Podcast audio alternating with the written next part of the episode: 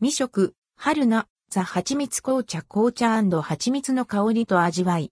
ほわんと感じる、豊かな甘みペットボトル入り蜂蜜紅茶。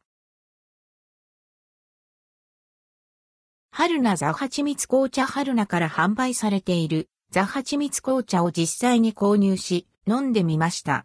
500ml 入りペットボトルで価格は138円、税込み。ザ・蜂蜜紅茶。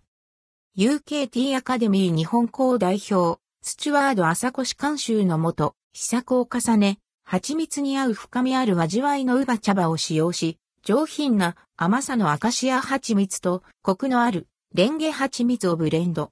北海道産天才糖も加え、より深みある味わいに仕上げられた、ほっと一息つきたい時にぴったりの紅茶飲料です。